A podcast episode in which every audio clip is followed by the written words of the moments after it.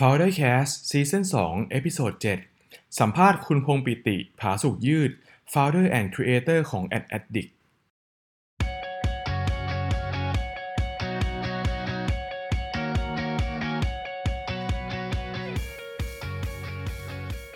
สวัสดีครับยินดีต้อนรับเข้าสู่รายการ Founder Cast Season 2 นะครับ EP ที่ 7 วันนี้เราอยู่กับ Founder ของเจ้าของเพจนะครับที่ชื่อว่า Ad Addict คุณพงษ์ปิติผาสุกยืด หรือคุณเพิร์ดนั่นเอง สวัสดีครับ คุณเพิร์ดครับ สวัสดีครับ พี่เก่งครับอ่าวันนี้เรา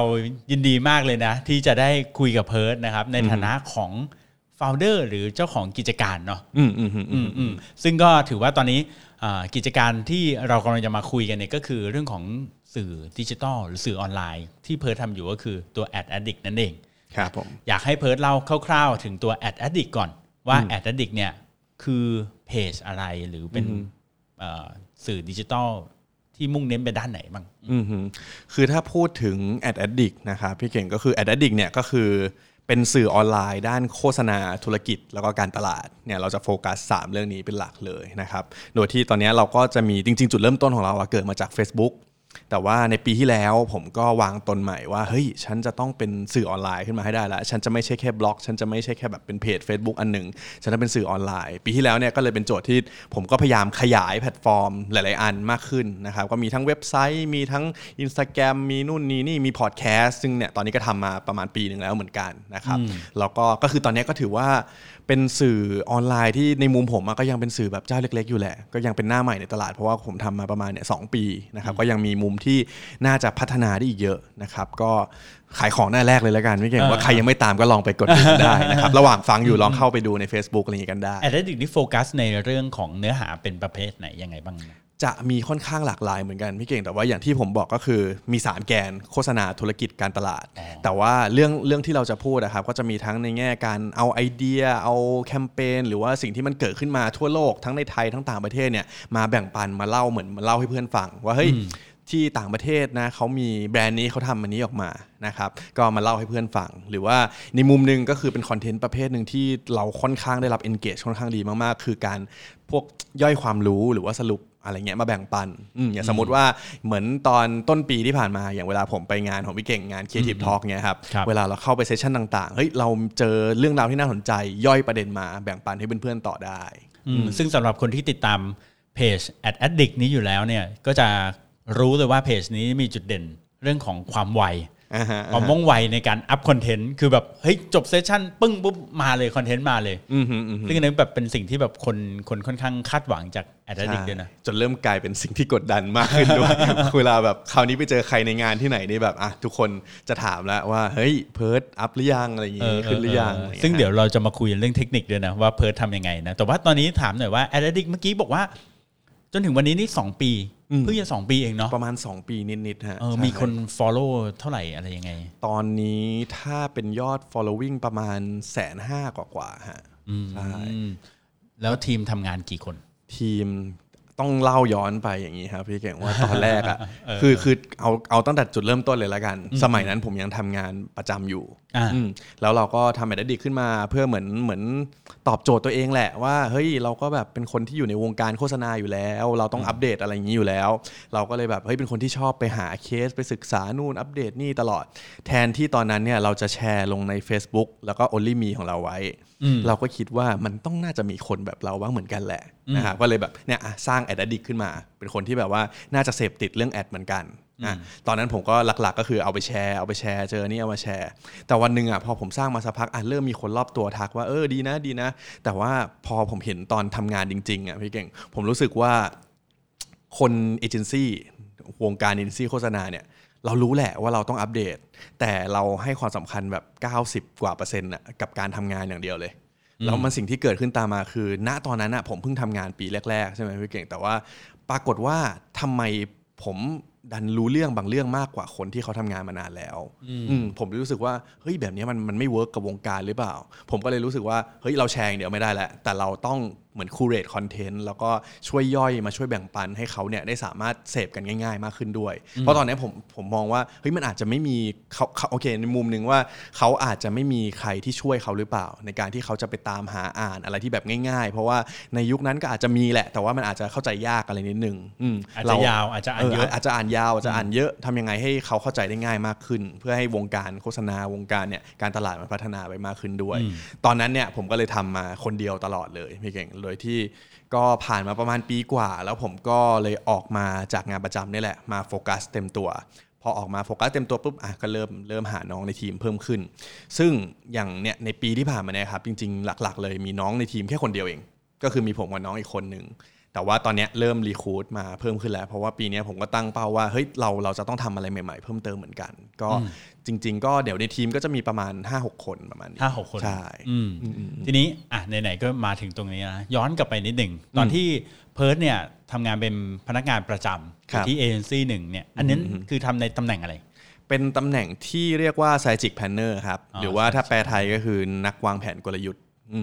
คือมันเป็นตำแหน่งที่เอาจริงๆค่อนข้างโหดประมาณหนึ่งเพราะว่า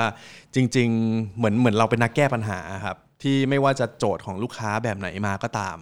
แบรนด์ไหนเขาจะออกแบบอะสมมติออก product ใหม่ จะมีการทำแคมเปญนี้มีใครซิสมาจะทำออนไลน์ จะทำ Facebook คือเนี่ยโจทย์แบบไหนมาก็ตามเราต้องแก้ปัญหาให้เขาวางแผนให้เขาหากลยุทธ์ให้เขาได้ทั้งหมดอืมแล้วทีนี้ทำไม เกิดอะไรขึ้นคือหลังจากที่เราลองทำคอนเทนต์เอง เราอยากจะย่อยคอนเทนต์เพื่อแบบส่งต่อให้คนในวงการสามารถที่จะเสพได้แล้วเนี่ย แล้วอะไรเป็นจุดที่ทำให้เรารู้สึกว่า ฉันต้องออกมาอืมทำทำเพจขึ้นมาเอง ซึ่งซึ่งในมุมของพี่เก่งเองนะ ก็มองว่าเฮ้ยการที่อยู่ดีเราจะมาออกมาทำธุรกิจส่วนตัวของเราเอง แล้วก็โดยการที่เรากะว่าเราจะหวังพึ่งจากการหารายได้จากเพจเนี่ยมันเป็นอะไรที่ค่อนข้างดูแล้วมันเฮ้ยดูเสี่ยงมันเนอะเสี่ยงอยู่เหมือนกันนะเออเออ อะไรเป็นจุดที่ทำให้เราอยากจะมาทำตรงนี้ อืมเพิร์ดแยกเป็นสอง part แล้วกันว่าเอาเอาเป็น part ที่ทำให้เราเหมือนเหมือนทำไมอยากมาทำเรื่องคอนเทนต์เป็นหลักก่อนมากกว่าก็คือ เอาจริง ๆ ผมไม่ได้รู้สึกไม่ชอบกับสิ่งที่ทำอยู่นะตอนนั้นนะคืออย่างที่ผมบอกมันเฮ้ยมันเป็นงานที่ challenge มากๆ แล้วการอยู่เอเจนซี่เนี่ยข้อได้เปรียบคือเราจะเห็น วงการเห็นธุรกิจค่อนข้างหลากหลายมาก ๆ เหมือนวันหนึ่งอะเราทำให้แบรนด์น้ำดื่มอีกวันหนึ่งเราทำให้คอนโด ซึ่งผมมองว่าเฮ้ยมันเป็นการเหมาะมากๆ กับการเรียนรู้ในช่วงทำงานช่วงแรก ๆ ในชีวิต แต่ว่าสิ่งหนึ่งที่ผมเจอก็คือคือณณขณะตอนทำงานเป็นไซจี้อะครับมันจะมีบางงานที่ผมจะต้องมีโอกาสอะเขียนคอนเทนต์หรือว่าอะไรเงี้ย guideline ไปให้ทีมคอนเทนต์หน่อยหรืออะไรเงี้ยเราก็เริ่มรู้สึกว่าเอ้ยมันก็สนุกดีนะ แต่ว่าวันหนึ่งอะเป็นเป็นเหตุผลที่ทำไมผมตัดสินใจออกมาก็คือ เหมือนเวลาที่เราทำเป็น planner ครับ การที่เราจะเห็นผลงานของเราอะบางทีมันใช้ระยะเวลาแบบอะรอไป วางแผนมาแล้วให้ครีเอทีฟคิดแล้วกว่างานจะปล่อยรอไปครึ่งปี 1 ปี บางทีงานที่ออกมาก็ไม่ตรงกับที่เราคิดอีกเออเออสิ่งที่เกิดขึ้นมาเลยเป็นประมาณนี้แล้ว พอเทียบกับสิ่งที่เฮ้ยเราทำคอนเทนต์ออกมาจริง ๆ แล้วอะพอเราปล่อยลงไปใน Facebook ปั๊บปึ้งเราทำได้เอง เราปล่อยไปปั๊บเห็น feedback กลับมาทันทีด้วย มันเลยรู้สึกว่า เอ้ย ตอนนั้นเราเรารู้สึกว่ามัน fulfill กับชีวิต ณตอนนั้นมากกว่า มันก็เลยเป็นมุมหนึ่งที่ทำไมเราถึงเริ่มมี passion หันมาทำคอนเทนต์มากยิ่งขึ้นอืมแต่ว่าผมต้องบอกว่าเอาจริงๆที่ทำคอนเทนต์ได้ทุกวันเนี้ยได้ skill มาจากการเป็น strategic planner เยอะมากประมาณหนึ่งเหมือนกัน มันมันก็มีผลด้วยใช่ แล้วก็เมื่อกี้อย่างที่พี่เก่งถามว่า เอ๊ะแล้วทำไมถึงกล้าตัดสินใจออกเอมาอโอเคไม่แน่นกอนลัวแบบ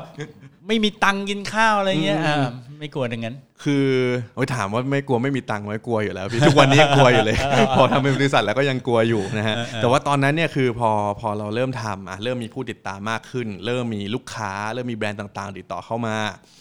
เราก็ยังไม่ใช่แบบว่า เอ้ย มีงานสองงานปุ๊บตัดสินใจลาออกมาทำเลยอ๋อหมายถึงตอนที่เรายังทำงานประจำอยู่เนี่ย ก็ครับแล้วก็ทำเพจไปด้วยก็คือมีคนติดต่อเข้ามาที่เพจแล้ว ใช่ เริ่มตอนมีนั้นแล้วตอนนั้นคนคน follow page เราประมาณเท่าไหร่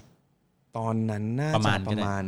ผมจำไม่ได้เหมือนกันน่าน่าจะจะแต่ถ้าประมาณสักอะเจ็ดแปดหมื่นตอนนั้นเริ่มอ๋อเริ่มฮอตละใช่ก็ถือว่าเริ่มเริ่มมีเข้ามาเยอะกันแล้วเยนะอะเลยใช่อ่าแล้วไงต่อแล้วพอพอเริ่มมีเข้ามาอย่างเงี้ยครับแล้วพอวันหนึ่งอะเริ่มถึงแสนละพอถึงแสนเนี่ยลูกค้าเริ่มเริ่มเห็นแล้วว่าเอ้ยแสดงว่าเพจเนี้ยมันต้องมีคุณภาพประมาณนึงแหละ คนถึงอยากติดตามกันในยุคที่สร้างเพจยากมากๆนะจุดตอนนั้นเนี่ยครับก็เลยทำให้ผมก็ค่อยๆดูว่าอะ เฮ้ยเริ่มมีงานนะโอเค แต่ว่าฉันก็ยังไม่วูวามยังไม่อยากออกไปเลยนะ ค่อยๆดูก่อน ก็ผมดูประมาณเกือบปีเลยพี่เก่ง ใช่ว้าวคือคือ forecast ว่าถ้าฉันออกไปทำเฉพาะอันนี้ อย่างน้อยฉัน ฉันต้องมีเงินเลี้ยงชีพต่อไป หรือสามารถไปต่อยอดในอนาคตได้ คือตอนแรกผมก็ไม่เคยคิดมาก่อนว่า คือแน่นอนรุ่นรุ่นวัยผมอะทุกคนอยากอะมี business ของตัวเองอะไรเงี้ยแหละแต่ว่าไม่เคยคิดมาก่อนว่าจะทำสื่อออนไลน์เหมือนกัน แต่ว่าเราก็คิดว่าเฮ้ยถ้าออกไปโฟกัสแล้วอะวันหนึ่งฉันอาจจะต้องเปิดบริษัทวันหนึ่งมันต้องต่อยอดต้องมีทีมต้องมีอะไรอย่างนี้มากขึ้นด้วย แต่ว่าณวันนั้นอะผมรู้สึกว่ามันมันก็เป็นเหมือนเหมือนความที่ว่าเฮ้ยถ้าเราไม่ลองทำตอนนั้นอะมันก็จะไม่รู้จริง ๆ ว่ามันเป็นยังไง ก็เลยลองค่อย ๆ ดูอะมันหาเงินได้ประมาณหนึ่งแล้วออกไปถ้าสมมติเดือนนี้ไม่มีงานเข้ามาเลย ฉันยังอยู่รอดได้สักกี่เดือนอะแล้วก็ลองตัดสินใจออกมาเต็มที่กับมันเลยอืมอะเมื่อกี้บอกว่าอายุประมาณผมเนี่ยอืมบอกได้ไหมตอนนี้เพิร์ดอายุเท่าไหร่ตอนนี้ 26 ครับ แล้วตอนนั้นก็น่าจะประมาณ 25 24ใช่ประมาณนั้นประมาณนั้นเอ้ยเมื่อกี้ที่บอกว่าพอออกมาก็ต้องเตรียมตัวดูนะว่าเออถ้าเกิดเราไม่มีเงินนะมีการแบบวางแผนล่วงหน้าไหมเช่นแบบเก็บเงินไว้ล่วงหน้า อะไรอย่างนี้มีมีอะไรการวางแผนแบบนี้ไหมคือผมเป็นคนหนึ่งที่เอาจริงๆเก็บเงินค่อนข้างเก่งอยู่แล้วพี่เก่งอ้าวคือคือเป็นคนที่อะสมมติได้เงินเดือนมาอย่างเงี้ยแทบไม่ได้ใช้เลยคือเป็นคนใช้ตังค์น้อยมาก จะใช้หลักๆ ก็คืออะไปเที่ยวต่างประเทศไปอะไรเงี้ยแต่ของก็ไม่ค่อยซื้ออะไรเท่าไหร่ คือจะชอบมีคนด่าแบบอะสมมติแบบสัปดาห์ที่แล้วผมเพิ่งเจอพี่แบบหัวหน้าเก่าอย่างเงี้ยเขายังบอกเลยว่าเฮ้ยตอนเนี้ยเปิดบริษัทแล้วอะก็น่าจะมีตังค์แล้วนะทำไมแบบไม่แต่งตัวอะไรหน่อยเหรอคือแบบผมจะเป็นคนชิลมากเออแล้วก็แบบจะไม่ค่อยใช้ตังค์เท่าไหร่ดังนั้น ตอนนั้นเนี่ยมันก็เลยทำให้วางแผนได้ว่าเออ ถ้าสมมติว่าฉัน6 เดือนเนี่ยฉันไม่มีงานเข้าเลยอย่างน้อยฉันก็ยังสามารถเลี้ยงชีพตัวเองต่อไปได้อะไรเงี้ยครับแต่ว่าถ้าถามว่าวางแผนจริงจังขนาดนั้นไหมเนี่ยผมก็ไม่ได้วางแผนจริงจังขนาดนั้นพี่เก่งแค่แค่มองว่าตอนนั้นเป็น opportunity แล้วเราต้องคว้าไว้เหมือนกัน ต้องลองเข้าไปโฟกัสจริงๆอืมคือจุดหนึ่งผมรู้สึกว่าในชีวิตของผมมาหลาย ๆ อันที่มันทำให้เฮ้ยหลาย ๆ คนรู้สึกว่าเฮ้ยทำไมเพิร์ดมันได้ทำมันนู้นได้ทำอันนี้ดู ทำเยอะไปหมดเลย คือหลักๆอะผมเป็นคนค่อนข้างเปิดรับกับโอกาสหลายๆอันอืมถ้ามีโอกาสมาแล้วน่าสนใจแล้วมันทำให้เราได้ก้าวแบบก้าวผ่าน comfort zone บางอย่างของเราไปเงี้ยผมจะค่อนข้างเปิดโอกาสกับสิ่งนั้น แล้วถ้ามันเป็นสิ่งที่เราอยากทำจริง ๆ ด้วย อืมอืมอืมจริง ๆ พี่เก่งอะก็เคยเห็นเพื่อนพี่เก่งหลายคนนะที่เขาจะออกมาทำธุรกิจตัวเองเขาก็พูดอย่างที่เมื่อกี้เพิร์ดพูดเลยนะว่า เราก็มองไว้ว่าสัก 6 เดือนอืมอืมอืมถ้าไม่มีงานเข้าเลยเนี่ย เราน่าจะอยู่รอด เออสมมุติว่าจริงๆ อาจจะไม่ใช่แบบ 6 เดือนที่เหมือนกับเอาเงินเดือนตัวเองนะปัจจุบันไปนั่งคูณ6นะมันอาจจะดูเยอะไปก็ได้ แต่อาจจะมองว่า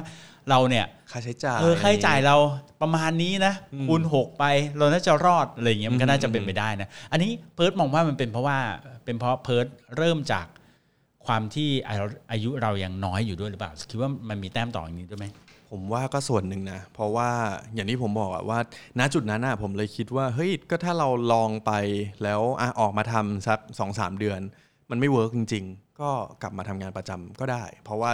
เราไม่ก็เขินเหรอไม่เขินเหรอเฮ้ยก็ออกไปแล้วไม่ไม่นะไม่เวิร์กว่ากลับมาอีกทีอะคืไรออย่างเงี้ยเราเราก็คิดว่ามันเป็น worst case แหละว่าเออว่าถ้าสมมติมันไม่รอดจริง ๆ เราก็ยังมีทางกลับมาได้ ไม่ใช่ว่าออกไปแล้วแล้วฉันจะไม่มีงานทำอีกเลย ฉันจะตกงานไปตลอดกาลเนี่ยฮะซึ่งด้วยความที่โอเคพอตอนนั้นมันมันก็ยังอายุอะยี่ห้ายี่สี่ยี่ห้า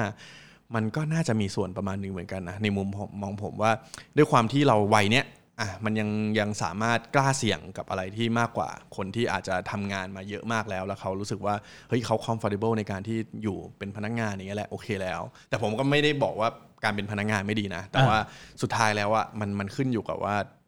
เราชีวิตของเราอยากจะเลือกไปในทางไหน คือคือผมรู้สึกว่าการเป็นพนักงานประจำมันก็มีความดีอย่างหนึ่ง กับการออกมาทำเองมันก็มีความดีอย่างหนึ่ง หรือว่าอีกในมุมหนึ่งมันเหนื่อยทั้งคู่ แต่ก็อ่าเหนื่อยคนละแบบเหมือนกัน เออทุกคือทุกวันนี้หลายคนจะคิดว่าเฮ้ยออกมาทำเองสบายแล้วต้องบอกจริงๆเลยว่าเหนื่อยกว่าตอนเป็นพนักงานอีกแต่มันมันจะเหนื่อยกับเรื่องอะไรก็ไม่รู้เพิ่มเติมที่แบบว่าเนี่ยเราไม่เคยคิดมาก่อนเหมือนกันว่าออกมาทำแล้วมันจะเจอเรื่องอะไรพวกนี้ อืมอะไรบ้างที่เราคิดว่าเราไม่คิดมาก่อนแล้ว นี่จริง ๆ พี่เก่ง off script เยอะมากเลยนะอ่าแต่ว่าเห็นเพิร์ดพูดเก่งนะนั้นก็ถามไปเรื่อยๆนะได้ได้อะไรบ้างที่เพิร์ดคิดว่าแบบมันเป็นเรื่องที่แบบเป็น skill หรือเป็นความรู้ใหม่ ๆ หรือ challenge ใหม่ ๆ ที่เราได้รับจาก การเป็นเจ้าของกิจการที่เราไม่เคยคิดมาก่อนเลยว่าเฮ้ยตอนฉันเตรียมตัวว่าจะออกมาเนี่ย ฉันจะต้องเจอกับสิ่งเหล่านี้อ่าอย่างแรกคือสิ่งที่เจอชัดเจนมากเลย ก็ถ้าเปรียบเทียบกับตอนทำงานอย่างเงี้ยครับตอนเป็น strategic planner เราไม่ได้เป็นคนคุยกับลูกค้าตลอดเวลาอะเราเป็นคนที่เหมือนแบบกลางทางประมาณหนึ่งอาจจะมี AE อะไรเงี้ยเป็นคนคอยคุยกับลูกค้าถ้ามีปัญหาก็คุยคุยแต่พอออกมาทำเองเหมือนเราต้องเป็น AE ด้วย เราต้องคุยกับ ทุกคนที่เขาจะติดต่อมา ซึ่งทำให้ผมเข้าใจอย่างแล้วว่าโอ้โหการคุยกับคนเนี่ยเป็นสิ่งที่แบบว่าเหนื่อยอย่างแรกเลยนะ ว่าเฮ้ยเราจะทำยังไงถ้าคนเป็นประเภทนี้เข้ามาเราควรจะคุยกับเขายังไง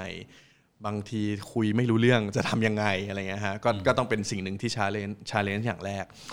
อีกมุมหนึ่งคือพอเริ่มทำเป็นธุรกิจนะฮะมันจะเป็นอีกโลกหนึ่งเลย ซึ่งผมก็ไม่เคยรู้มาก่อนว่าอะสมมติตั้งแต่การเปิดบริษัทเนี่ยครับผมไปจดด้วยตัวเองเลยนะ ไม่ได้จ้างอะไรใครเลยนะ เตรียมเอกสารเองทั้งหมด เพราะว่าอยากรู้ว่ามันเป็นยังไง แต่ว่าเนี่ยโหความท้าทายด้านแรกเลยแค่จดบริษัทเนี่ยก็ยากแล้ว แล้วพอจดมาอะต้องมาทำความเข้าใจเรื่องภาษี เรื่องบัญชีเรื่องอะไรต่างๆ อีก ซึ่งทุกวันนี้ก็ยังยังทำเองเป็นหลักอยู่ด้วยเออมันก็เลยเป็นเป็นการเปิดโลกใหม่ว่าเฮ้ยจริง ๆ แล้วธุรกิจที่เราคิดว่าเฮ้ยมันทำกันง่ายๆแหละเปิดบริษัทเดี๋ยวมันก็ทำนู่นทำนี่ได้ จริง ๆ มันต้องใช้ความเข้าใจแล้วก็การเตรียมตัวค่อนข้างเยอะเหมือนกัน คือถ้าเป็นไปได้เพื่อก็อยากจะไปเรียนรู้ไอ้พวกเนี้ยมากขึ้นเหมือนกันอืมเพราะว่าวันหนึ่งอะจริง ๆ อันนี้อยากแนะนำไว้ก่อนเลยว่า ถ้าสมมติว่าเราเริ่มหาตังค์ได้แล้วอะสมมติออกมาทำเองแล้วหาตังค์ได้ รีบทำความเข้าใจก่อนว่า เฮ้ยการทำบริษัทมันมันต้องควรจะทำอะไรยังไงมันงั้นถ้าสมมติเปิดช้าไป มันอาจจะมีข้อเสียตามมาว่าเฮ้ยเราอาจจะต้องเสียภาษีเยอะหรือเปล่า หรืออะไรนู่นนี่หรือเปล่าอย่างเงี้ยครับก็เป็นอีกมุมหนึ่งด้วย แล้วก็อีกอันหนึงที่เพอรู้สึกว่าสำคัญมากๆก็คือเรื่องของการ manage คนอืมเพราะว่าเป็นมนุษย์นะใช่ใช่ใช่คืออย่างสมัยก่อนโอเคเราทำงานอาจจะทำงานกับทีม แต่ว่าเราก็อาจจะมีหัวหน้ามีเป็นเจ้าของบริษัทมีอะไรต่างๆ แต่พอมาทำของตัวเองแล้วเนี่ย เฮ้ยเรื่องคนเรื่องต่างๆ มันคืออีกโลกหนึ่งเลยฮะที่จะทำยังไงให้น้องเขา happy กับการทำงาน อยากทำงานร่วมกับเรา พร้อมแบบมุ่งหน้าไปด้วยกันมีภาพเดียวกันอะไรเงี้ยครับมันมันเป็นสิ่งที่ค่อนข้างยากมากๆ แล้วก็เนี่ยทุกวันนี้ก็ถือว่าเป็น challenge อยู่ด้วย อืมโอเคโหดีนะ สนุกดีอะทีนี้เพิร์ดก็ทำออนไลน์มาประมาณสัก 2 ปีนะก็มีโอกาสช่วงหลังๆได้มีโอกาสไปร่วมงานอีเวนต์ในต่างประเทศครับ ก็ไปเจอพี่เก่งบ้างนะในบางงานใช่ใช่นะที่ใช่สิงคโปร์แต่ว่าเห็นนี่ล่าสุดจะไปที่ไหนเป็นไปคานส์อีกใช่ก็คือตอนเนี้ยผมตั้งเป้าไว้ว่าอยากจะไปคานส์ทุกปีใช่เริ่มเริ่มปีแรกก็คือเนี่ยไปเปิดโลกที่คานส์ปีที่แล้วมาแล้ว ผมรู้สึกว่างานคานมันก็ถือว่าอะมุมหนึ่งเป็นงานที่ค่อนข้างยิ่งใหญ่ที่สุดในวงการโฆษณาแล้วแหละ แต่ว่าพอเราได้มีโอกาสไปฟังจริงๆอะมันมีความรู้มีอะไรต่างๆ ที่ถ้าสมมุติว่าเรายังอยู่อยู่ที่เนี่ย เราก็จะไม่ได้อัปเดตว่าเฮ้ยโลกเขาไปไกลขนาดไหนแล้วอืมอืมแล้วเราเห็นอะไรบ้างในวงการโฆษณาทั้งในและต่างประเทศ ถ้าเป็นสิ่งที่ผมเห็นจริง ๆ มีเยอะมากเลย แต่ว่าเดี๋ยวผมลองเลือกมาสักสองสามอันแล้วกันครับอย่างแรกคือผมรู้สึกว่าตอนเนี้ยคำว่า digital marketing หรืออะไรเงี้ยมันมันจะไม่มีอีกต่อไปแล้ว คือมันจะแบ่งแยกไม่ได้แล้วว่าอันไหนคือดิจิตอลอันไหนคือทรดิชัน a ลอะไรต่างๆ ซึ่งพอกลับมาคิดเองอะ่ะผมว่าเออมันจริงมาก ๆ เลยว่าเฮ้ย คนที่แบ่งว่ามันคือดิจิตอลหรือทรดิชัน a ลอะมันคือนักการตลาดเออแต่ว่าถ้าถามว่าพฤติกรรมผู้บริโภคปัจจุบันเนี่ยเขาไม่เคยคิดหรอกว่านะตอนนี้ฉันกำลังเสพสื่อดิจิตอลอยู่ ตอนนี้ฉันกำลังเสพสื่อออฟไลน์อยู่นะ แต่เนี่ยต่อไปเนี้ยการตลาดมันเลยต้องทำยังไงให้สามารถ connect กับคนให้เข้ากับชีวิตประจำวันของเขาด้วยกัน แล้วก็ต้อง personalize ให้แต่ละคนเนี่ยมันมันมีความต้องการที่แตกต่างกันไปแล้วด้วยอืมครับอันนี้ผมว่าเป็นอันแรก แล้วก็อันที่สองคือ ถึงแม้ว่าเราจะไปงานที่มันเด่นเรื่องโฆษณานะครับอย่างคานอย่างเงี้ยหรือว่าอย่างสไปที่ไปเจอพี่เก่ง แต่ว่าผมคิดว่าตอนนั้นน่ะมีอันหนึงที่สำคัญมาก ๆ ก็คือ การทำการตลาดหรือว่าการสื่อสารในอนาคตต่อไปอะมันจะไม่ถูกเรียกว่าโฆษณาแหละ แต่ว่ามันจะกลายเป็นการสร้าง experience หรือว่าการสร้างประสบการณ์มากขึ้น อืมคือคือปัจจุบันนี้คนคนจะเริ่มแบบหยีกับโฆษณามากขึ้นอะเพราะว่าเขาผ่านโฆษณามาตลอดชีวิต มันเป็นเหมือนการ push message ให้เขารับทางเดียว แต่ว่าณตอนเนี้ยมันคือสิ่งที่ว่าเฮ้ยคนต้องสามารถมีปฏิสัมพันธ์กันได้ สมมุติแบบว่าแบรนด์อยากจะคุยกับเขาควรจะต้องทำเป็นกิจกรรมควรจะต้องหาวิธียังไงไหมให้เขาสามารถเป็นส่วนหนึ่งเข้าใจแบรนด์ได้ด้วยวิธีอื่น ๆ ที่ไม่ใช่แค่ เราอยากจะบอกอะไรแล้วบอกกับเขาไปอย่างเดียว อืมอืมอืมแล้วก็ถ้าอย่างที่สาม อย่างที่สามน่าจะเป็นในแง่ของการพูดถึงในแง่ว่าถ้าสมมติว่าแบรนด์นะฮะสมัยก่อนแบรนด์อาจจะโฟกัสในเรื่องของการเฮ้ยฉันอยากขายสินค้าบริการ ต้องทำกำไรให้มากที่สุด แล้วคนก็จะรู้สึกว่าแบรนด์เนี้ยเจ๋งอ่าอ่าแต่ว่าจริง ๆ แล้วเนี่ยปัจจุบันเนี้ยผมมองว่าแบรนด์ที่ดูเจ๋งจริงๆอะคือต้องสร้างอะไรบางอย่างเพื่อสังคมด้วย อืมอืมอืมคือแค่สร้างกำไรอย่างเดียวอะไม่ได้แหละแต่ว่าต้อง สร้างอะไรที่มันอะมีประโยชน์ต่อสังคมอะทั้งในแง่ของสิ่งแวดล้อมในแง่ของอะโซเชียลในแง่ความเท่าเทียมอะไรต่างๆเนี่ยเราจะเห็นเยอะสู่มากเลยสังคมกับใช่คืนใช่สู่ใช่โลกใบนี้นะใช่เพราะว่าผมผมรู้สึกว่ามันมันก็คือสิ่งที่เกิดขึ้นในโลกของเราแล้วคนเราตอนเนี้ยเราเริ่ม aware กับสิ่งนี้แล้วเราให้ความสำคัญมากมากขึ้น แล้วก็เราก็เลยรู้สึกว่าเฮ้ยถ้าแบรนด์แบรนด์ไหนที่ให้ความสำคัญกับสิ่งนี้เหมือนกันเนี่ยเราก็จะรู้สึกดีกับแบรนด์นั้นมากขึ้นด้วยเหมือนกันอืมอืมอืมที่ผ่านมาเพิร์ททำคอนเทนต์เยอะแยะมากมายครับเนาะแล้วก็ อย่างที่ทีแรกเราจั่วหัวไปเนาะว่า เออคาแรคเตอร์หนึ่งของ AdAddict ก็คือว่าเวลาทำคอนเทนต์จะทำออกมาอย่างรวดเร็วอืมนะอืมอยากให้แชร์เทคนิคหน่อยว่าทำคอนเทนต์ยังไงทำไมมันถึงเร็วแบบนั้นอะอืม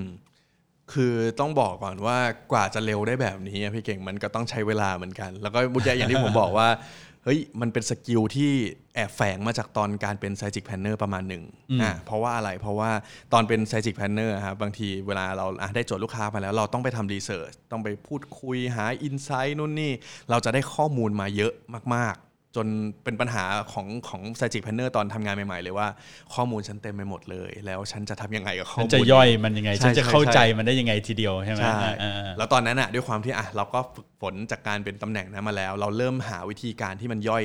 ได้แบบมีประสิทธิภาพมากขึ้น พอมาทำคอนเทนต์เหล่านี้ครับเราก็เลยโอเค มุมหนึ่งเราก็วางแผนก่อนแหละว่า ถ้าฉันจะต้องไปงานนี้หัวข้อไหนนะฉันควรจะทำให้มันลงเรียวไทม์ได้ทันทีอืม เพราะว่าสมมติในแต่ละวันอย่างงานพี่เก่งเนี่ยโหมีเป็นหลายสิบหัวข้อเลย ผมก็จะเลือกกับทางทีมแล้วว่าเฮ้ยดังนั้นเราจะทำในวันนั้นเนี่ยหนึ่งสองสามอันนี้นะ อืมแล้วเราก็โฟกัสเลยฮะว่าตอนไปฟังก็ตั้งใจฟังเลย โดยที่เคล็ดลับของของเพิร์ดอะคือการที่เราจะจดเป็น bullet bullet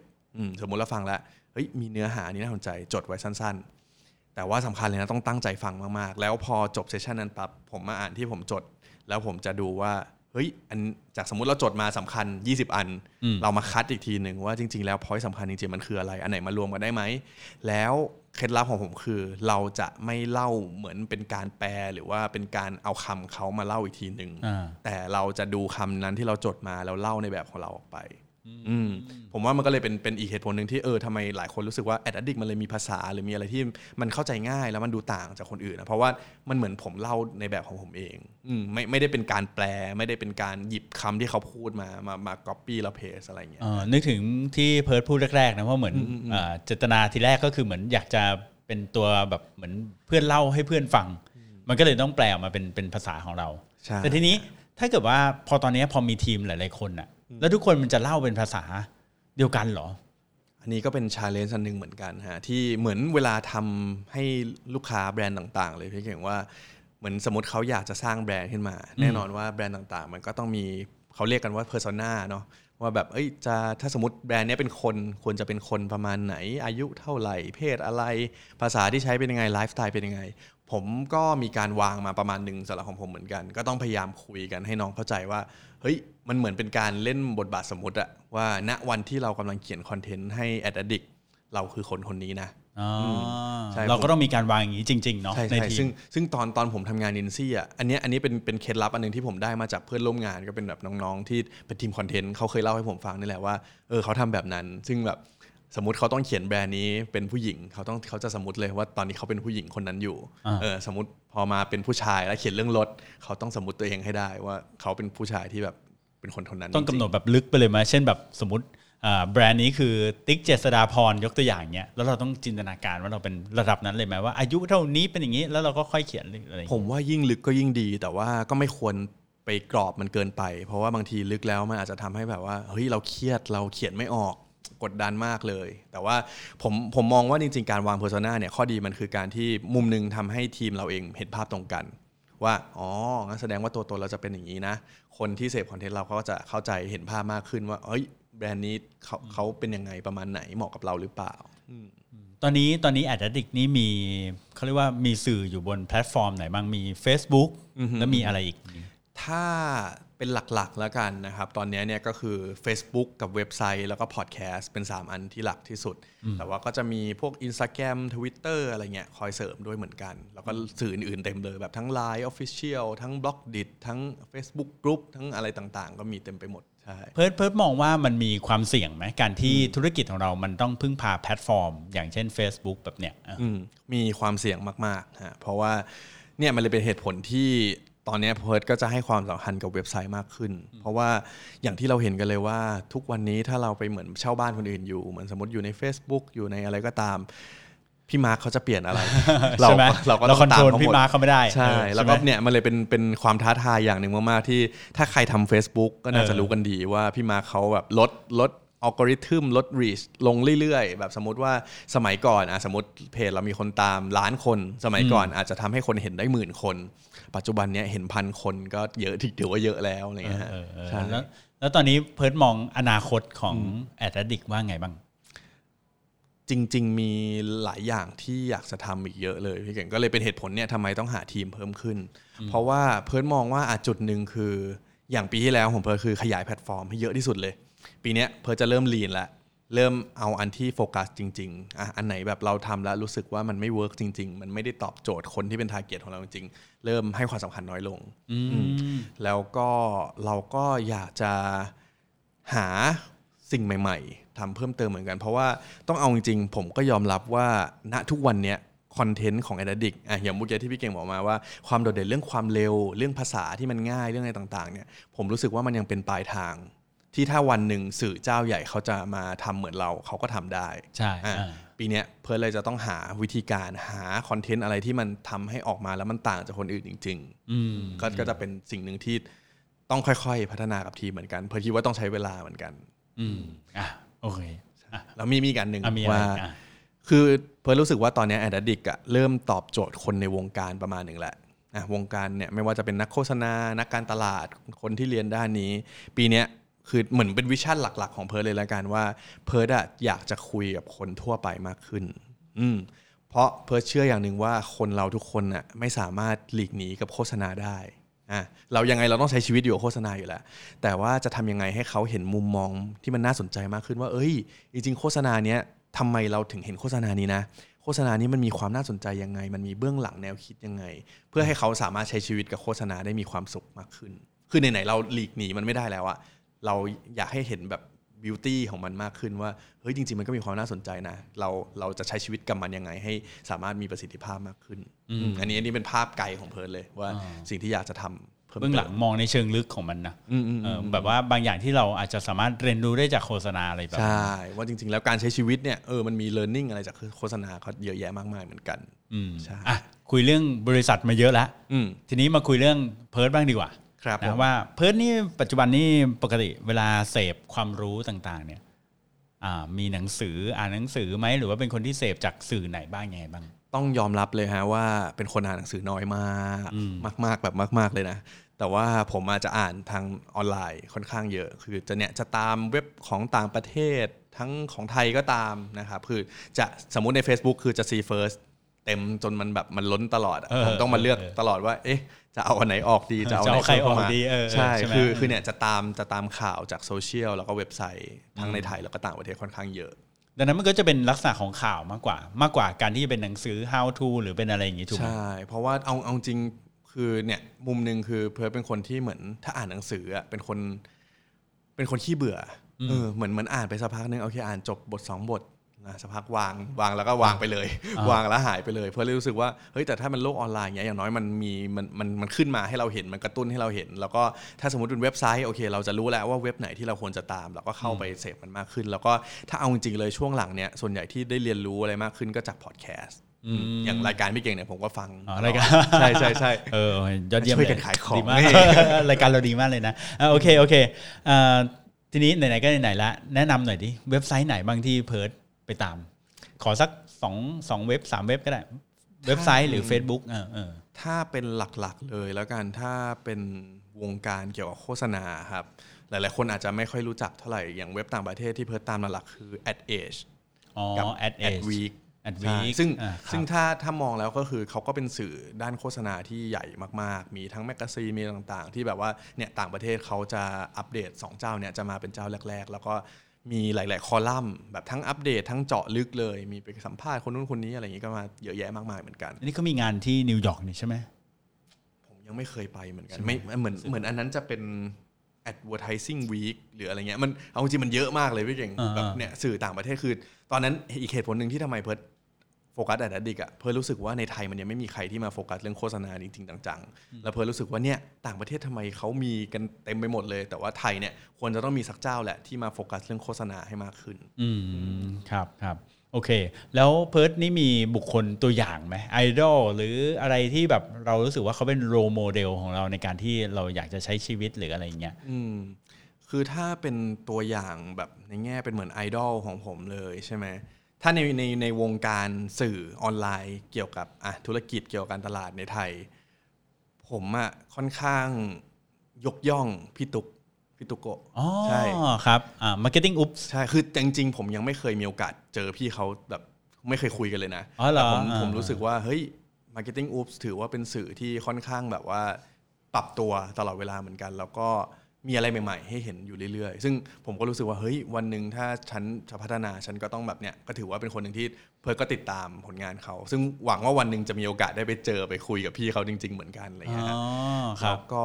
พี่อันตุ๊นี้กเป็นคนน่ารักมากนะครับแล้วก็ถือว่าอยู่ในวงการมาค่อนข้างนานอืมอืมแต่ก็จริงอย่างที่เพิร์ดว่าคืออ่า marketing oops เนี่ยปรับตัวค่อนข้างแบบตลอดเวลา อืมฮึอืมฮึใช่แล้วก็ถ้าในแง่ของการใช้ชีวิตแล้วก็พัฒนาตัวเองอะไรเงี้ยผมค่อนข้างชื่นชมพี่แท็บอ๋อพี่แท็บระวิทย์โอ้โหครับอันนี้คือ ซูเปอร์โปรดักทีฟสุดๆซึ่งตัวจริงตัวจริงวันหนึ่งผมก็คิดว่าเฮ้ยอย่างน้อยขอได้สักครึ่งหนึ่งของพี่เขาก็โอเคแล้วในการที่แบบจัดการเวลาชีวิตตัวเองแบบ คือทุกวันนี้ผมไม่ออกกำลังกายเลยอะอ่าแล้วแบบอะอย่างน้อยฉันควรจะออกกำลังกายมากขึ้นควรแบ่งเวลามากขึ้นคนเนี่ยอัดพอดแคสต์มีวินัยกับสิ่งที่วันๆเราเนี่ยต้องวางแผนชีวิตตัวเองมากขึ้นด้วย แล้วก็คือในมุมมองของเขาเป็นผู้บริหารด้วย ว่าเออวันเนี้ยตอนนี้เรากลายเป็นผู้บริหารบริษัทเราแล้ว เราก็เลยคิดว่าวันหนึ่งฉันก็ต้องแบบต้องทำให้ได้เหมือนกัน อืมครับใช่ครับจริงๆอ่าเคยไปนั่งทานข้าวกับอ่าคุณแท็บนะแล้วก็คุณโจพี่โจก็ไปด้วยนะพี่โจไปถามคุณแท็บบอกว่าคุณแท็บมีวันไหนที่เคยไม่ productive บ้างไหมอืมอืมอืมคุณแท็บบอกว่าอ๋อมีเหมือนกันครับมีเหมือนมีเหมือนกักันนอ่าบางวันที่ไม่ไม่ productive เหมือนกันนะอ่าโอเค ทีนี้มาถึง 2คำถาม ซึ่งเป็น signature ของเรานะก็คือคำถามแรกนะก็คืออยากถามเพื่อว่าถ้าเกิดว่าย้อนกลับไปได้นะก็คือย้อนกลับไปตอนที่ตั้ง ad addict ขึ้นมาใหม่ๆเนี่ย เพิร์ดสามารถย้อนกลับไปได้ เพิร์ดจะไปบอกอะไรกับตัวเพิร์ดเองณวันนั้น สิ่งที่อยากจะบอกกับตัวเอง ถ้าย้อนกลับไปได้ตอนตั้ง a d d i c t ขึ้นมาใช่ไหมฮะเอาจริง ๆ อะ เพื่อรู้สึกว่าก็เหมือนคงจะไปบอกตัวเองแหละว่า เฮ้ย มันดีแล้ว ลองเสี่ยงอย่างเงี้ย ดีแล้ว คือคือเพื่อรู้สึกว่าถ้าถ้าตอนนั้นมีมีใครมาแบบว่า เฮ้ยอย่าทำเลยอย่าอะไรอย่างเงี้ย เราก็อาจจะลังเลแต่เงี้ยถ้าสมมติกลับไปบอกตัวเองว่าเฮ้ยไม่ต้องลังเลเต็มที่ไปกับมันเลย คือถ้าสมมุติว่าเราชอบอะไรเราอยากทำอะไร เราเห็นโอกาสแล้วอยากให้เต็มที่ไปกับมัน แล้วก็เปิดรับโอกาสนั้นให้เต็มที่อืมคือคือเพื่อรู้สึกว่า มันตอนเราไม่ได้รู้สึกเสียดายหรืออะไรต่างๆอืมเราอยากกลับไปบอกตัวเองว่าเออนายทำถูกแล้วอะไรเงี้ยใช่ แต่ว่าแน่นอนว่าเดี๋ยวนายจะต้องเจอกับอะไรที่มันมันทับมากกว่าเดิมกว่าที่นายคิดเยอะเลย ก็เอออยากให้เตรียมตัวให้ดีอะไรคิดเงี้ยว่าจะไปเตือนเขาไหมบอกว่าเฮ้ยไปมึเตือนงมากต้องระวังขึ้นใช่ใช่ใช่แบบเออมึงมึงต้องระวังนิดนึงนะอะไรเงี้ยคืออะเต็มที่แล้วแต่ว่าก็ควรเรียนรู้แบบเรื่องอะเรื่องบริษัทเรื่องอะไรอย่างงี้มากขึ้นด้วย แล้วก็ค่อยๆเปลี่ยนแปลงแบบปรับตัวอยู่ตลอดเวลาอืมอืมโอเค แล้วทีนี้คำถามที่สองนะคำถามที่สองก็คือว่า แล้วถ้าเกิดว่าเพิร์ดเนี่ยตื่นเช้าขึ้นมา สมมติพรุ่งนี้ตื่นเช้ามา ไม่มีแล้ว Ad Addict เว็บไซต์หายไป Facebook หายไป ทีมงานหายไปเฉยเลยเคยผมเคยฝันอย่างนั้นจริงๆนะพี่เอาเหรอโอ้โหเป็นฝันแบบช็อกมากเออแล้วแล้วเป็นไงแล้วถ้าเกิดว่าเป็นอย่างนั้นจริงๆเนี่ยเพิร์ดคิดว่าเพิร์ดจะไปทำอะไรต่อ จะไปเปิดเพจใหม่ไหมที่เป็นชื่อ Ad Addict 2หรือจะไปทำอย่างอื่นไปเลย คือด้วยความที่ เอาจริงๆเพิร์ดเป็นเป็นมนุษย์เป็ดประมาณหนึ่งที่ที่เราทำได้ค่อนข้างหลากหลาย เพิร์ดก็รู้สึกว่าถ้าสมมติว่าวันนี้ไม่มี Ad Addict อะมุมหนึ่งอาจจะยังเป็นพนักงานประจำอาจจะกลับไปทำเอเจนซี่โฆษณาก็ได้ หรืออีกมุมหนึ่งเพิร์ดก็คิดว่าคงอยากทำคอนเทนต์เรื่องอื่นๆแหละ เพราะว่าต้องบอกพี่เก่งว่าก่อนที่ทำ Ad Addict เนี่ยเพิร์ดเคยลองทำเพจอื่นๆ เยอะมากเลยนะพี่เก่งหรอ หรอยกตัวอย่างหน่อยได้อยากรู้อะยกตัวอย่างมีเพจมีเพจหนึ่งเป็นเพจรีวิวหนังรีวิวชื่อหนังคิดถึงหนัง ทำตอนนั้นทำกับพี่ยูกับตันยูด้วยอ๋อแล้วก็ครูทอมคำไทยนะครับคือแบบก็อะตอนนั้นก็ทำกันทำไมสักพัผมรู้สึกหนึ่งว่ายูนี้เขาอยู่ทุกที่เลยจริวะงเออเออก็สักพักหนึ่งก็ล่มกันไป ทุกคนอ่าแยกย้ายหรือว่าแบบแม้แต่อย่างที่ผมบอกว่าผมใช้ตังค์กับการไปเที่ยวไปต่างประเทศอะไรเงี้ยเยอะตอนนั้นก็เคยอยากทำเพจเที่ยวเหมือนกัน แต่ว่าด้วยความที่เราเป็นพนักงานประจำมันก็ไม่ได้เที่ยวได้ตลอดเวลาอืมดังนั้นเนี่ยผมก็รู้สึกว่าเฮ้ยเราอย่างน้อยเราก็มีมี skill อะถ้าสมมติตื่นมาพรุ่งนี้เรายังมี skill นี้อยู่ เราคงหาเรื่องอะไรบางอย่างที่เราสนใจจริง ๆ แล้วก็ทำคอนเทนต์เกี่ยวกับมันได้เหมือนกันอืมหรืออีกในมุมหนึ่งเลย อันเนี้ยคิดว่าพี่เก่งอาจจะไม่เคยรู้มุมนี้มาก่อนด้วยว่า ผมอยากจะทำเพลงทำเพลงไม่ถึงเพราะเพราะว่าแต่งเพลสมัยก่อนผมเคยทำเนี่ยผมจะชอบเรื่องดนตรีเรื่องอะไรอย่างนี้มาก แล้วก็ทุกวันนี้มันก็ยังอยู่ข้างในลึกๆแหละ แต่เราไม่ได้พัฒนาแล้วก็ไม่ได้หยิบจับมันมาใช้เลย ก็คิดว่าถ้าสมมติว่าตื่นมาแล้วมันแบบ ถ้าไม่เอาเรื่องเงินไม่ต้องเอาเรื่องอะไรเลยนะเออเออเออใช้ชีวิตอยู่กับการทำเพลงเป็นเป็นศิลปินอะไรเงี้ยก็อาจจะเป็นอีกมุมหนึ่งที่น่าสนใจด้วยทำเพลงนี่หมายถึงตั้งแต่แต่งเพลงเล่นใช่ดนตรีอย่างนี้เลยเหรออือฮึอือฮึโอ้ใช่เป็นเป็นอีกหนึ่งมุมนะที่ที่ชอบนะเอาโอเคไว้ว่างๆมาที่ออฟฟิศพี่เก่งได้มีห้องซ้อมอยู่ข้างบนนะได้ครับโอเค ก็ประมาณนี้นะวันนี้ได้เรียนรู้เกี่ยวกับ Ad Addict นะแล้วก็ความเป็น founder ของ p e r นะครับทีนี้พี่เก่งอยากจะทิ้งคำถามสุดท้ายไว้นะครับ ก็คือว่า เพิร์มีอะไรอยากจะฝากถึงชาว Founder Cast ไหมครับ คนที่ตอนนี้กำลังคิดว่าอยากจะออกมาทำธุรกิจ หรือว่าอาจจะสนใจในเรื่องของการเป็นเอ่อทำสื่อออนไลน์ หรือทำคอนเทนต์ออนไลน์ ซึ่งเดี๋ยวนี้พี่เก่งเห็นคนเยอะมากเลยที่อยากจะมาทำคอนเทนต์ออนไลน์ คือตอนนี้เนี่ยควรไม่ควรอย่างไร หรือแม้กระทั่งคนที่อาจจะอยากทำธุรกิจอื่นๆก็ได้นะ แต่เน้นไปทางออนไลน์แล้วกันไหนๆเรามาสายนี้ คิดว่ามีคำแนะนำอะไรให้เขาได้บ้างฮะ ผมคิดว่าคำแนะนำที่อยากจะแนะนำเลยก็คือต้องตั้งคำถามให้ดีๆ ว่าเราทำไปเพื่ออะไร อืม อันนี้เหมือนเหมือนหลักการเลยอะกลับมาอ่าตั้งว่า start with why เลยว่าเอ๊ะเราจะทำมันไปทำไมทำเพื่อเงินได้ไหมอยากรวยใช่เออถ้าสมมุติว่าทำเพื่อมันคือคือพอเราเห็นแล้วว่าเหตุผลของเราคืออะไรอะมันจะมีทางที่แตกต่างกันไป อย่างของผมเองมันเริ่มจากแพชชั่น เราไม่เคยคิดเรื่องเงิน ไม่เคยคิดอะไรมาก่อนเลย มันก็คือการลองผิดลองถูกมาเรื่อยๆค่อยๆเติบโตกับมันมาเรื่อยๆเนี่ยต้องต้องลองหาให้เจอว่า เราจะทำมันไปเพราะอะไรทำไมเราถึงอยากทำมันทำมันไปแล้วมันตอบโจทย์สิ่งที่เราอยากจะทำในชีวิตยังไงบ้าง อืมซึ่งผมก็รู้สึกว่าทุกคนน่ะจะมีของอยู่ในตัวอยู่แล้วแหละ หลายคนจะชอบคิดว่าตัวเองไม่เก่งหรืออะไรก็ตาม ผมคิดว่าทุกคนมีความเก่งที่มันแตกต่างกันเนาะ หลายคนอาจจะเก่งเรื่องนี้ หลายคนอาจจะเก่งเรื่องนี้ แต่ว่าทุกคนก็ย่อมมีความสนใจพิเศษของตัวเองอยู่แล้วนะครับ ถ้าสมมติอะจะเอาแบบแนะนำง่ายๆ สมมติฉันอยากจะเปิดเพจขึ้นมาอันหนึ่ง ลองเริ่มจากการหาสิ่งที่ตัวเองสนใจก่อน แล้วคิดว่าเราอยู่กับมันในชีวิตได้ทุกๆวันอืมแล้วก็ลองไปศึกษาดูว่าอะคู่แข่งเป็นอะไรยังไงนู่นนี่ลองดูว่าทาร์เก็ตกลุ่มเป้าหมายของเราคือใคร แล้วก็ผมแนะนำคือต้องเริ่มทำมันจริงๆอืมคือการวางแผนสำคัญแหละ แต่ว่าเอาจริง ๆ คือตอนผมทำแอดดิกแรกๆอะไม่ได้วางแผนอะไรเยอะมาก แต่ว่าเป็นการลองผิดลองถูกแล้วทำแล้วก็เรียนรู้กับมันไปเรื่อยๆมากกว่าอืมดังนั้นถ้าสมมติแนะนำเลยก็คือ ต้องต้องลองทำจริง ๆ ใช่แล้วเราจะรู้ว่ามันเป็นยังไง เหมือนชีวิตที่ผ่านมาของผมอย่างเงี้ยก็ลองมาเยอะแล้วก็เรียนรู้ไปเรื่อยๆนะฮะตอนนี้ก็ยังมีอะไรต้องเรียนรู้อีกเยมีอะมาผิดกพลาดบ้างใช่เป็นเรื่องธรรมดาครับผมนะครับ ก็หลังจากที่วันนี้ได้คุยกับเพิร์ดนะครับประมาณสัก 30 นาทีนะก็พี่เก่งได้เรียนรู้หลายๆอย่างจากเพิร์ดนะคือหนึ่งคือรู้สึกว่าเพิร์ดเป็นคนที่ชอบเปิดรับโอกาส เห็นพูดมาประมาณ2อสาครั้งแล้วว่า เฮ้ยคนเรามันต้องเปิดรับโอกาสนะอะไรที่มันเข้ามาเราก็ต้องรับมันไว้นะครับจะดีจะร้ายเราก็รับไว้ก่อนใช่ไหมนะฮะแล้วก็เป็นคนที่เรียกว่าพยายาม manage ความเสี่ยงจัดการเรื่องความเสี่ยงตรงที่ว่าเอ๊ะเราออกมาแล้วจะมีเงินใช้ไหม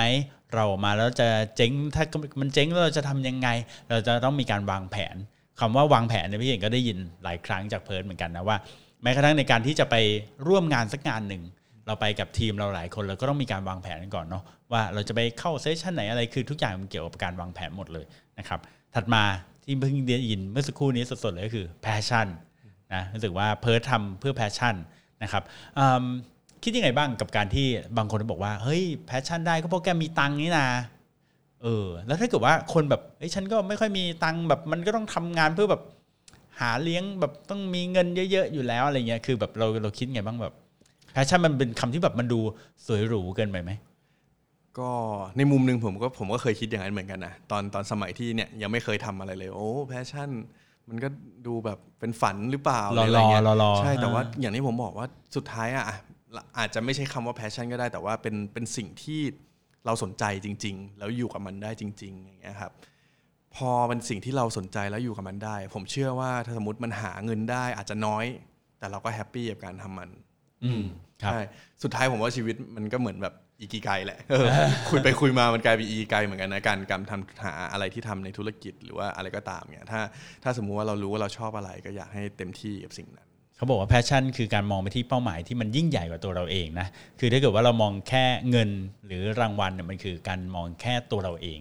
ว่าเราอยากจะได้เงินเยอะ เราอยากจะได้รางวัลเยอะ เราอยากได้เกียรติยศเยอะอะไรอย่างเงี้ย แต่ถ้าเกิดว่าเราพูดถึง passion เนี่ยมันอาจจะเป็นการมองไปที่สิ่งที่ใหญ่กว่าตัวเราเองอย่างที่เพิร์ดตั้งไว้ทีแรกว่า อยากให้คนในวงการเนี่ยได้มีความรู้หรืออัปเกรดตัวเองมากขึ้น เพราะว่ามันเป็นสิ่งที่จำเป็น อันเนี้ยถือว่าเป็นเป็น passion อย่างหนึ่งนะครับ แล้วก็พี่เก่งเคยได้ยินอันหนึ่งที่เขาพูดว่าเอ่อมีคนเคยถามบอกว่าเพิร์ดรู้ไหมว่าบริษัทเนี่ยมันจะเจ๊งเมื่อไหร่อือฮึนะหลายคนก็บอกว่าเจ๊งตอนที่บริษัทไม่มีเงินนะ เขาบอกจริง ๆ ไม่ใช่นะครับ บริษัทจะเจ๊งเมื่อเราหมด passion นั่นเองอืมเพราะว่าถ้าเกิดไม่มีเงินเราอาจจะไปกู้ หรืออาจจะไปหานักลงทุนหรืออะไรมาต่อยอดได้ แต่ถ้าเกิดว่า founder หมด passion นี่ก็จบเลยนะครับ สุดท้ายที่พี่เก่งได้เรียนรู้จากเพิร์ดที่บอกก็คือเมื่อกี้นี้รู้สึกสะดุดมากเลยตอนที่บอกว่า เราทุกคนมีความเก่งเป็นของตัวเองอยู่แล้วนะครับเพียงแต่บางทีเราอาจจะยังไม่รู้หรือว่าเราอาจจะยังไม่ได้ obsess หรือเรายังไม่ได้โฟกัสกับความเก่งของเราในด้านนั้น ๆ มากพอเนาะ โอเคงั้นวันนี้ก็ขอบคุณเพิร์ดมากๆ เพิร์ดมีอะไรจะฝากอีกไหมครับก็น่าจะประมาณนี้ฮะก็ถ้าฝากก็ฝากติดตามแล้วกันนะครับแอดดิกในช่องทางต่างๆนะครับครับอ่า ad addict สะกดนะเผื่อใครไม่รู้นะ a d ad ใช่ไหมแล้วก็ addict คือ a w d i c t ใช่ครับนะครับผมวันนี้ขอบคุณคุณเพิร์ดนะครับ คุณพงษ์ปิติผาสุข ยืดนะครับ founder ของ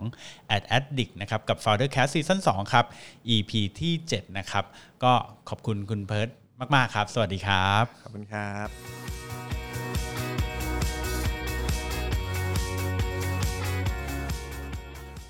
ก็หลังจากที่เราได้ฟังคุณเพิร์ด AdAddict คุยกันแล้วนะครับ วันนี้ผมเองกับคุณแบงค์ซึ่งตอนนี้ phone in อยู่ในสายอะสวัสดีโฟนคุณแบงค์ก่อน phone in นะครับใช่เนื่องจากช่วงนี้ยุ่งครับ ไม่ค่อยมีเวลาก็เลยอาจจะไม่ได้เข้าไปสัมภาษณ์ด้วยนะครับ ต้องขออภัยจริงๆครับพี่ครับ ผมให้เวลาคุณแบงค์แก้ตัวกับคนฟังก่อนนะ เพราะว่าตอนนี้คนฟัง Founder Cast เราเนี่ยเขาคิดถึงคุณมากเลยจริงๆวันเนี้ยที่มีสัมภาษณ์คุณเพิร์ดเนี่ย ผมมีสิบ meeting เลยพี่เก่งอ๋อเยอะมากใช่ แต่ว่าก็ไม่อยากจะแก้ตัวครับ ก็เลย ก็เลยขอมาอยู่ตรงนี้แทนแล้วกันนะครับ มาขอวิเคราะห์จริงๆ ฟังsession ของคุณเพิร์ดมาแล้วนะครับ ก็จริงๆ เนี่ยกับคุณเพิร์ดเนี่ยครับ ผมรู้จักเขามาสักพักใหญ่แล้วอืมนะครับ ไปเจอกันตามงานบ้างนะครับ แต่ว่าไม่เคยมีโอกาสนั่งคุยกันอย่างจริงจังเลยซึ่งเสียดายเหมือนกัน อืมนะอะดังนั้นเพื่อเนื่องจากแบงค์เนี่ยเป็นคนที่โดดสัมภาษณ์เพิร์ดดังนั้น อยากให้แบงค์เป็นคนวิเคราะห์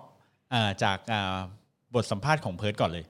ได้ได้เลยครับ คือจริงๆตอนที่ผมฟัง session ของของคุณเพิร์ดเสร็จเนี่ยครับ เอาจริงๆเนี่ยคือผมเห็นเงาของตัวเองในนั้นเลยนะอืมใช่ คือ คือ คือ เหมือน AdAddict เนี่ย ก็จะมีความความความคล้ายกับ Content Shifu ที่ผมทำตรงที่เป็น เป็นเหมือน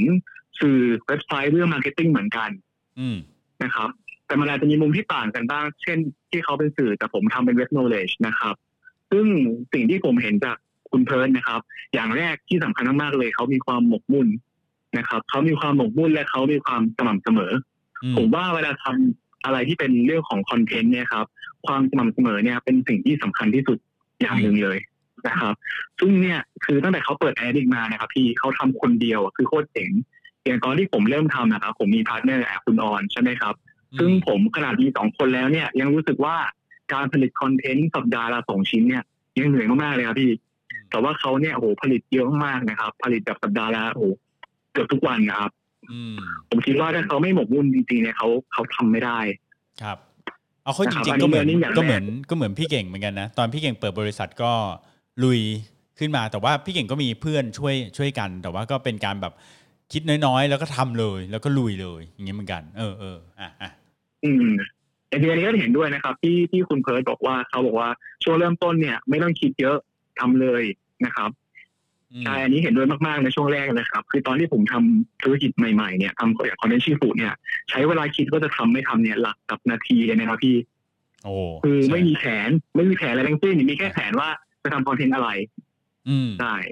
คือแผนเรื่องการเงินแผนธุรกิจเนี่ยมันมาทีหลัง ตามมาทีหลังแบบโอ้ยหกเดือนหลังจากนั้นหนึ่งปีหลังจากนั้นเลยครับพี่ เริ่มต้นคือจริงๆเหมือนกันเลยคือว่าเราต้องการที่จะสร้างคุณค่าให้คนก่อนนะครับ คือเราเรายังไม่ได้คิดถึง business model เราแค่รู้สึกว่าเฮ้ยเว็บไซต์อย่างเงี้ยมันไม่มีที่ไทย อยากจะทำให้เกิดขึ้นบ้างอืมนะครับนะแล้วก็อีกเรื่องที่ผมเรียนรู้มานะครับ คือเรื่องเรื่องขนาดบริษัทละกันนะครับ อันนี้อยากแชร์อยากแชร์อืมคือคือเหมือนอย่างที่ผมบอกว่าผมเห็นเหมือนเขาในช่วงสักสามสี่ปีก่อนก่อนหน้าใช่ไหมครับซึ่งผมก็จะเป็นอย่างเงี้ยทีมผมเล็กๆห้าหกคนใช่ไหมครับ แต่ว่าตอนนี้เริ่มใหญ่ขึ้นแล้ว ผมเคยคุยกับเอ่อ คุณบีคุณบีที่เป็น GMO ของ Rapid Digital Group เนี่ยครับ คือเขาบอกว่าตอนที่สร้างบริษัทขยายบริษัทเนี่ย มันจะมีอยู่ประมาณสองช่วงที่เหนื่อยมากอืมๆคือช่วงที่มีคนสามสิบคนนะครับ อันนี้คือช่วงแรก เพราะว่าพอขึ้นสามสิบปุ๊บเนี่ย เราจะเริ่มมีเหมือน middle management ที่ที่รับหน้าที่ในการเหมือนเป็นกระบอกเสียงแทนตัวเรา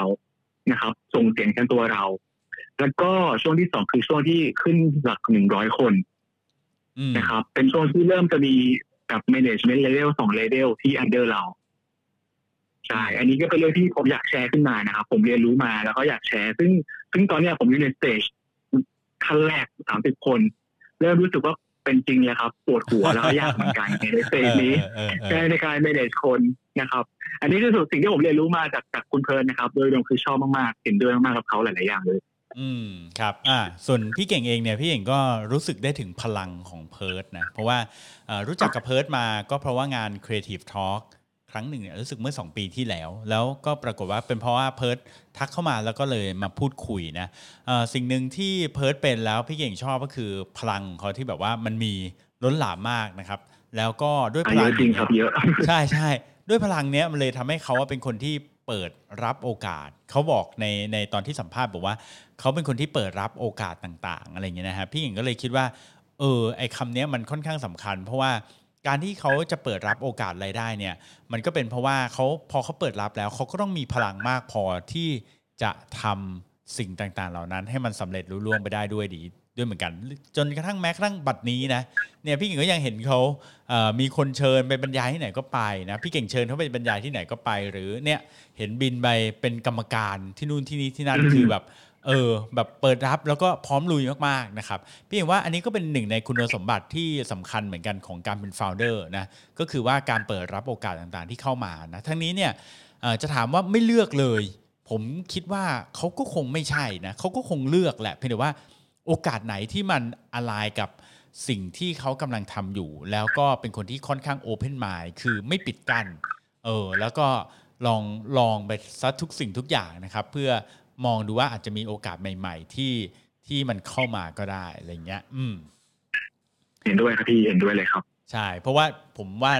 ยิ่งยิ่งตอนนี้เราอยู่ในยุคที่มันแบบหลายสิ่งหลายอย่างมันเข้ามาใหม่ ๆนะเราจะไปยึดติดอยู่กับว่าฉันทำคอนเทนต์อยู่แล้วฉันก็ทำแต่คอนเทนต์ ให้มีคนเชิญไปเป็นกรรมการไม่เอาอะไรอย่างเงี้ยมันก็อาจจะไม่ใช่นะเพราะว่าแบบบางทีการไปทำนู่นนี่นั่น อาจจะทำให้เราได้พบเจอคนใหม่ ๆ สร้างโอกาสใหม่ ๆ ได้ด้วย อืมโอเค ใช่เห็นด้วยครับพี่อันนี้ครับ ประมาณนี้เนาะสำหรับคุณเพิร์ดประมาณนี้ครับครับใช่และนี่ประมาณนี้ครับและนี่ก็คือความคิดเห็นของเราสองคนกับการสัมภาษณ์คุณเพิร์ดนะครับ ในฐานะที่เป็น founder ของ Ad Addict นะครับ ก็สำหรับวันนี้นะครับอ่าก็ประมาณนี้นะ เราสองคนต้องขอลาไปก่อนนะครับ ผมเก่งสิทธิพงศ์สินมาเกษม founder ของบริษัท RGB 22ครับครับแล้วผมแบงค์สุจินันท์ภูริจิตสังนะครับผมโคฟาวเดอร์ของ Maniple Labs และคอนเทนต์ชื่อปู่นะครับ ต้องขอลาไปก่อนนะครับ สวัสดีครับ สวัสดีครับ